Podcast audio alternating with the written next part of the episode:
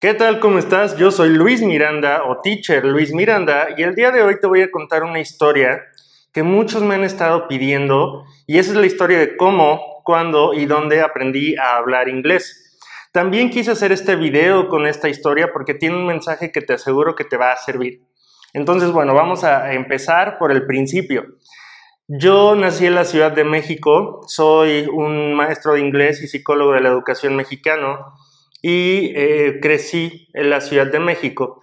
A los 12 años eh, mis papás deciden que a mí y a mis hermanos, yo soy el mayor de cuatro hermanos, nos iban a llevar a Canadá a buscar una mejor vida.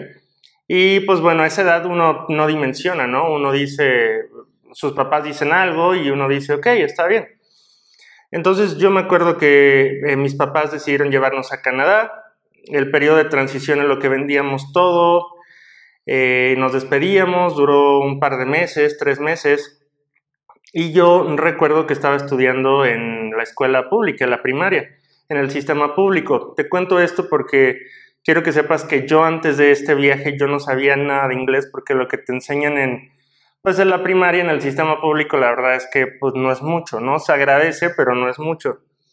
Entonces, bueno, eh, llegó el día, eh, nos fuimos a Vancouver, Canadá, me acuerdo que estábamos en el aeropuerto, nuestra familia se fue a despedir de nosotros.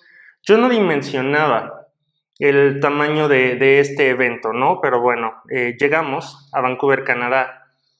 Recuerdo muy bien ese mes, fue en mayo, mayo del 2002. Y llegamos a Vancouver, Canadá, para mí todo fue nuevo, la gente era diferente, hablaba diferente, la ciudad se veía diferente. Y bueno, habíamos estado muchas horas en el avión, eh, así que llegamos al hotel, porque vivimos literalmente en un hotel mientras encontraban mis papás un lugar en donde, en donde vivir. Eh, fueron aproximadamente 10, 12 días los que vivimos en, en, el Hotel Holiday Inn en Vancouver, Canadá. Y bueno, llegamos al hotel y obviamente todos tenían hambre, entonces mi papá me dice, vamos, vamos a comprar algo de comer. Pues sí, tengo 12 años, ¿no? Todo digo que sí. Y me acuerdo muy bien que una de las cosas que más me marcaron es que llegamos al 7-Eleven y había una persona pidiendo dinero en inglés. Eh, para mí fue como muy impactante porque dije, estamos en Canadá y la gente está pidiendo dinero. Bueno, eh, cuando eres niño tienes como un estereotipo, un paradigma de cómo deben de ser las cosas, ¿no? Para mí Canadá era llegar a otro mundo, ¿no? O sea, literalmente llegar a un lugar muchísimo mejor. Y sí lo fue.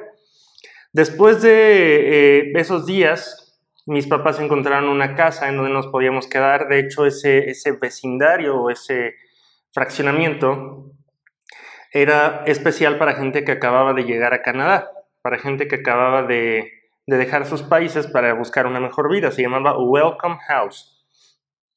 Me acuerdo bien de ese lugar.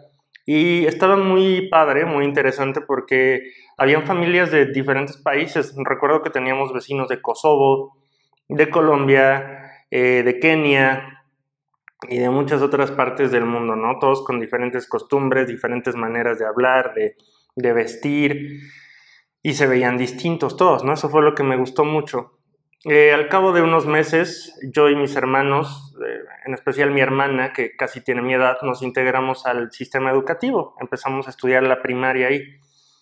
Y eh, yo tenía miedo porque yo no sabía nada de inglés. Como te dije, me enseñaban en una escuela pública, pero pues no, no, no sabía hablar nada. Entonces me dicen que dentro de las clases, porque me iban a integrar en las clases normales, ¿no? Pero me iban a sacar de esas clases para darme clases de inglés, a lo cual ellos le llamaban ESL, que es English as a Second Language, así se llamaba el programa, ¿no? Entonces, recuerdo que el primer día que llegué a clases, pues mis compañeros eran muy diferentes a mis compañeros de primaria de México, ¿no? En México, pues eh, estás acostumbrado a ver cierto tipo de gente, eh, te acostumbras a sus formas de hablar, de ser, compartimos la misma cultura. Pero recuerdo que en, ese salón yo tenía compañeros de todas partes del mundo prácticamente. Y mi maestro, que es un maestro que hasta la fecha admiro mucho, un maestro muy, em, muy peculiar, Mr. Fisher, nunca supe su primer nombre. Cuando eres niño, pues tu maestro es Mr. Fisher, ¿no? Nunca supe su primer nombre. Pero bueno, espero que se encuentre bien. Eh, él es un maestro que me marcó bastante. Todos los días al empezar la clase él salía, abría la puerta del salón y gritaba, Hello World, o sea, a todo pulmón. Muy peculiar y me marcó mucho, ¿no? Una persona muy inteligente nos enseñaba de ciencia, nos enseñaba a hacer eh, diferentes cosas. Entonces llegó el momento en el que me iban a sacar de esa clase para llevarme a clases de ESL. Y yo en mi paradigma infantil, en mi manera de ver eh, las cosas como niño, yo dije, ok, mi maestro tiene que... eso era automático, o sea, ni siquiera lo pensé. Te mentiría si te dijera que lo pensé en automático. Yo decía, mi maestro va a ser un canadiense. Yo lo pensaba así, o una canadiense. Va a ser una persona nativa, ¿no? Yo, yo, yo lo daba por default. Como que cuando vas al cine ves una película, sí yo lo tomaba. Entonces me sacan de clases, me presentan con mi maestra y me llevó muchas sorpresas, muchas sorpresas. Y esta es la parte interesante de la historia, esto fue la parte que me marcó. Mi maestra, te digo, yo no, no preguntaba por sus primeros nombres, era Mrs. Habib. Mrs. Habib. Era una señora, yo la veía así de niño, tal vez en sus 45, 50 años, y eh, ella iba a ser mi maestra de inglés, Mrs. Habib, una persona que no se veía como lo que yo pensaba que era un nativo canadiense. Mi segunda sorpresa fue que cuando ella hablaba inglés, se presentó conmigo, se presentó con un acento. No hablaba inglés como los, los nativos, como los que yo veía en la tele. Ella hablaba inglés con un acento de la India. Entonces a mí me, me causó mucha sorpresa, mucha, mucha sorpresa. Cuando eres niño, pues esperas que el mundo sea de una forma y no estás preparado para ver que el mundo puede ser de otra forma. Y mi tercera sorpresa fue cuando ella me empezó a dar clases, automáticamente yo supe que ella dominaba el idioma, dominaba el idioma. Entonces yo después empecé a analizar, ok, el sistema educativo canadiense quiere que yo sepa hablar inglés. Sí, quiere que yo sepa hablar inglés para que yo pueda funcionar de manera adecuada en la economía canadiense, primero en el sistema educativo y después integrarme a la vida laboral. Es obvio que les interesa que se me enseñe a hablar el idioma de manera adecuada. Mi sorpresa fue que ella dominaba el idioma. Y me acuerdo mucho de una lección que me dio, sin entrar a temas técnicos, tengo muchos videos sobre ese tema. Eh, me estaba enseñando cómo cuando se ponía un auxiliar en pasado, did, el verbo ya no se conjugaba a, forma, a pasado, quedaba en forma simple. Me acuerdo mucho de esa lección, ella me dio muchísimas lecciones, pero para mí fue una revolución en mi mente porque yo dije, me estás diciendo que para hablar inglés bien, para dominar el idioma, no tienes ni que verte como un eh, canadiense, lo que yo pensaba. No tienes que hablar como un canadiense y puedes dominar el idioma sin tener esas características. Para mí fue una explosión mental. Y me encantaba la forma en la que Mrs. Habib desmenuzaba el idioma componente por componente y lo sabía explicar. Y de hecho, yo estoy seguro que mucho de lo que yo sé hacer hoy como maestro se lo debo a ella en cuanto al inglés, porque ella me enseñó cómo manejar los componentes del idioma como si fueran piezas de Lego y las puedes poner a tu antojo siguiendo algunas reglas. Pasó el tiempo, a los tres meses yo ya estaba hablando inglés, claro que cometía fallas y lo fui perfeccionando porque yo seguía estudiando. Entonces aquí eh, rompí como el primer mito, ¿no? De vete a un lugar en donde hablen inglés y aprendes. O sea, sí aprendes, pero tienes que estudiarlo para poder evitar cometer fallas, ¿no? Hay mucha gente que se va a vivir a países donde hablan inglés 20, 30 años y no hablan inglés bien. Entonces, esa fue otra de las cosas que se me quedaron muy, muy, muy presentes. Pasaron los años, yo hice mi vida, hice mis amigos, yo ya hablaba inglés bien, ya podía mantener una conversación bien. Eh, recuerdo que mis papás, a mí era, yo, yo era el que aprendí más rápido, después mis hermanos me alcanzaron y mis papás me mandaban a hacer todo, ¿no? Porque a ellos les daba pena hablar inglés, entonces me mandaban y eso me sirvió mucho para practicar. Eh, otra de las cosas que te quiero contar que van dentro de esta historia es que todo el mundo tiene miedo de ser criticado cuando habla inglés. Me di cuenta cuando viví en Canadá, me he dado cuenta en mis viajes en diferentes ciudades eh, en el mundo, no importa de dónde seas, el inglés impone, el inglés es un símbolo de estatus y la gente tiene miedo a equivocarse, ¿no? Entonces yo me acuerdo una vez que estaba en clase y el maestro me preguntó algo y yo dije, I don't speak English. Y se voltea un compañero que estaba enfrente de mí y me dice, You are speaking English. Y dije, sí es cierto, ¿no? Yo no, no, no lo eh, conceptualicé de niño tan profundamente, pero dije, sí es cierto, tengo que hablar inglés. Y eso fue lo que me ayudó. Posteriormente, pues duramos eh, algunos años ahí. Mis papás decidieron regresar a México por eh, cuestiones familiares. Y despertó un gran interés en mí. Ese, ese interés que había despertado Mrs. Habib en desmenuzar el inglés seguía en mí, ¿no? Yo seguí con mi vida, empecé a estudiar psicología, y recuerdo muy bien el momento en el que yo dije, la psicología y la enseñanza del inglés se pueden conjuntar, se puede hacer algo. Entonces me pasé años eh, prueba, probando y fallando en una metodología que pudiera mezclar eh, técnicas, principios, instrumentos de la psicología, la psicoterapia y la neuropsicología educativa. Y lo logré a tal punto que hace ocho años y medio fundé mi escuela que se llama Sunman English. Eh, mi primer cliente grande fue una empresa japonesa con la cual sigo trabajando. Eh, una empresa internacional que tiene, una empresa, el grupo de esa empresa tiene muchísimos años en existencia. Entonces es una empresa que para mí significó un parteaguas. Después de ahí fui obteniendo más empresas. Entonces empecé a trabajar con clientes grandes. Me fui expandiendo, eh, empecé a contratar gente porque ya no podía solo.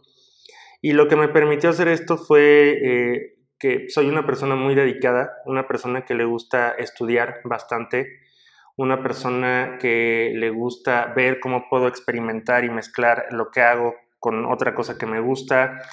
Y también eh, un parteaguas fue que a los 23 años, que fue justo cuando yo fundé mi empresa y seguía estudiando, mis papás deciden separarse se van, mi familia se va. Entonces un día yo me despierto y en la casa donde yo convivía con mi familia, de pronto pues ya se habían ido, yo solamente tenía una mesa de Coca-Cola que habían dejado ahí porque yo les había dicho yo no me quiero ir, yo estaba estudiando.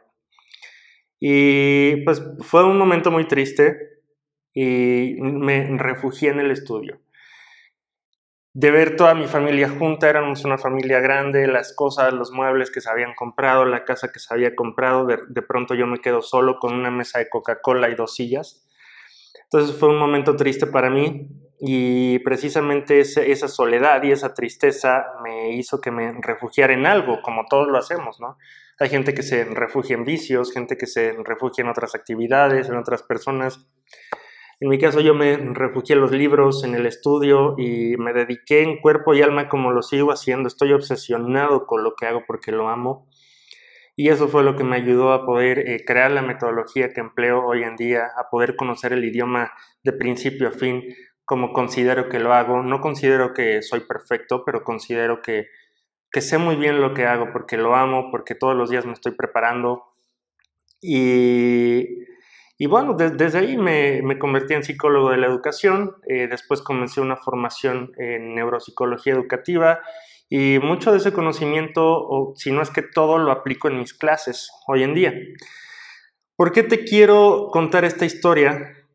Porque esta es la historia de una persona que se ve como tú, que habla español como tú y que habla inglés como tú puedes hablarlo también. Yo soy un mexicano que no creció en una familia eh, adinerada, que no creció con una familia con privilegios. Yo soy un mexicano que tiene el, tuvo las oportunidades que muchos de los mexicanos tenemos. Entonces, cuando yo me encuentro frases como es que un latino no sirve para ser maestro, es que solamente los nativos son buenos maestros, es que yo nunca voy a poder hablar inglés así. Desde el aspecto psicológico yo lo veo todo como excusas y lo que te quiero decir aquí tienes a un maestro que se ve como tú, que se ve como la mayoría de los mexicanos, que habla español como tú, que no vino de otro país a enseñarte inglés. Es un maestro que aprendió inglés hablando el mismo idioma que tú hablas y lo aprendió bien y lo hablo bien y todos los días me estoy preparando y ese es el mensaje que te quiero dar. Si yo lo pude hacer, tú también lo puedes hacer.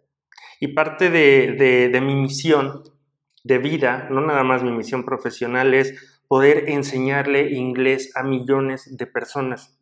Poder enseñarle inglés a personas como tú que piensan que nunca van a poder hablar inglés, que hablar inglés es dificilísimo y que te lleva décadas dominarlo y que nunca lo vas a poder hacer. Esa es mi misión, demostrarte a ti y a otros millones de personas que sí, como lo he hecho con miles de personas y clientes de empresas internacionales hasta la actualidad.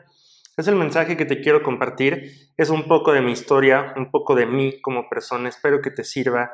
Conclusión, tú puedes aprender inglés, yo pude, yo lo logré. Quítate esos prejuicios que tienes en la mente que solo una persona que se vea de cierto aspecto, solo una persona que venga de cierto lugar puede hablar inglés. El inglés es un instrumento que te ayuda a abrir puertas. El inglés no es un fin. Usa el inglés como un instrumento para lograr tener la vida que quieres. Mi nombre es Luis Miranda. Te dejo el enlace de la página de mi escuela en los comentarios. Puedes encontrarme en todas las redes sociales como Teacher Luis Miranda. Si estás interesado en saber más, en conocer más, envíame un mensaje, contáctame a través de las redes sociales. Te deseo mucho éxito. Estamos juntos en este camino hacia el aprendizaje. Nos vemos pronto. Goodbye.